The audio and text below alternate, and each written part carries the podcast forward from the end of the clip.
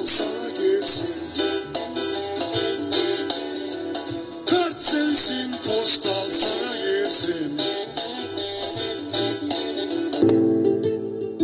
Evet bu açıklamayı Can Yücel yapıyor. Kime yapıyor? Duygu Asena'ya yapıyor. Niçin?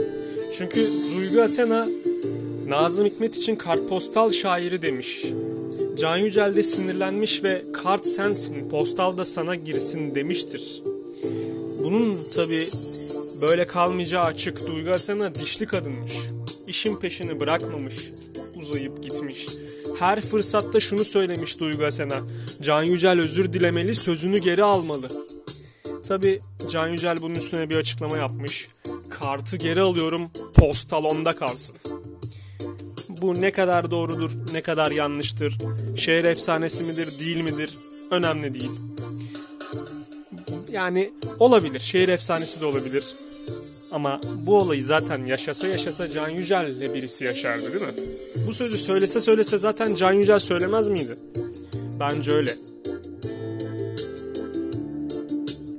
Önemli olan buradaki ana tartışma.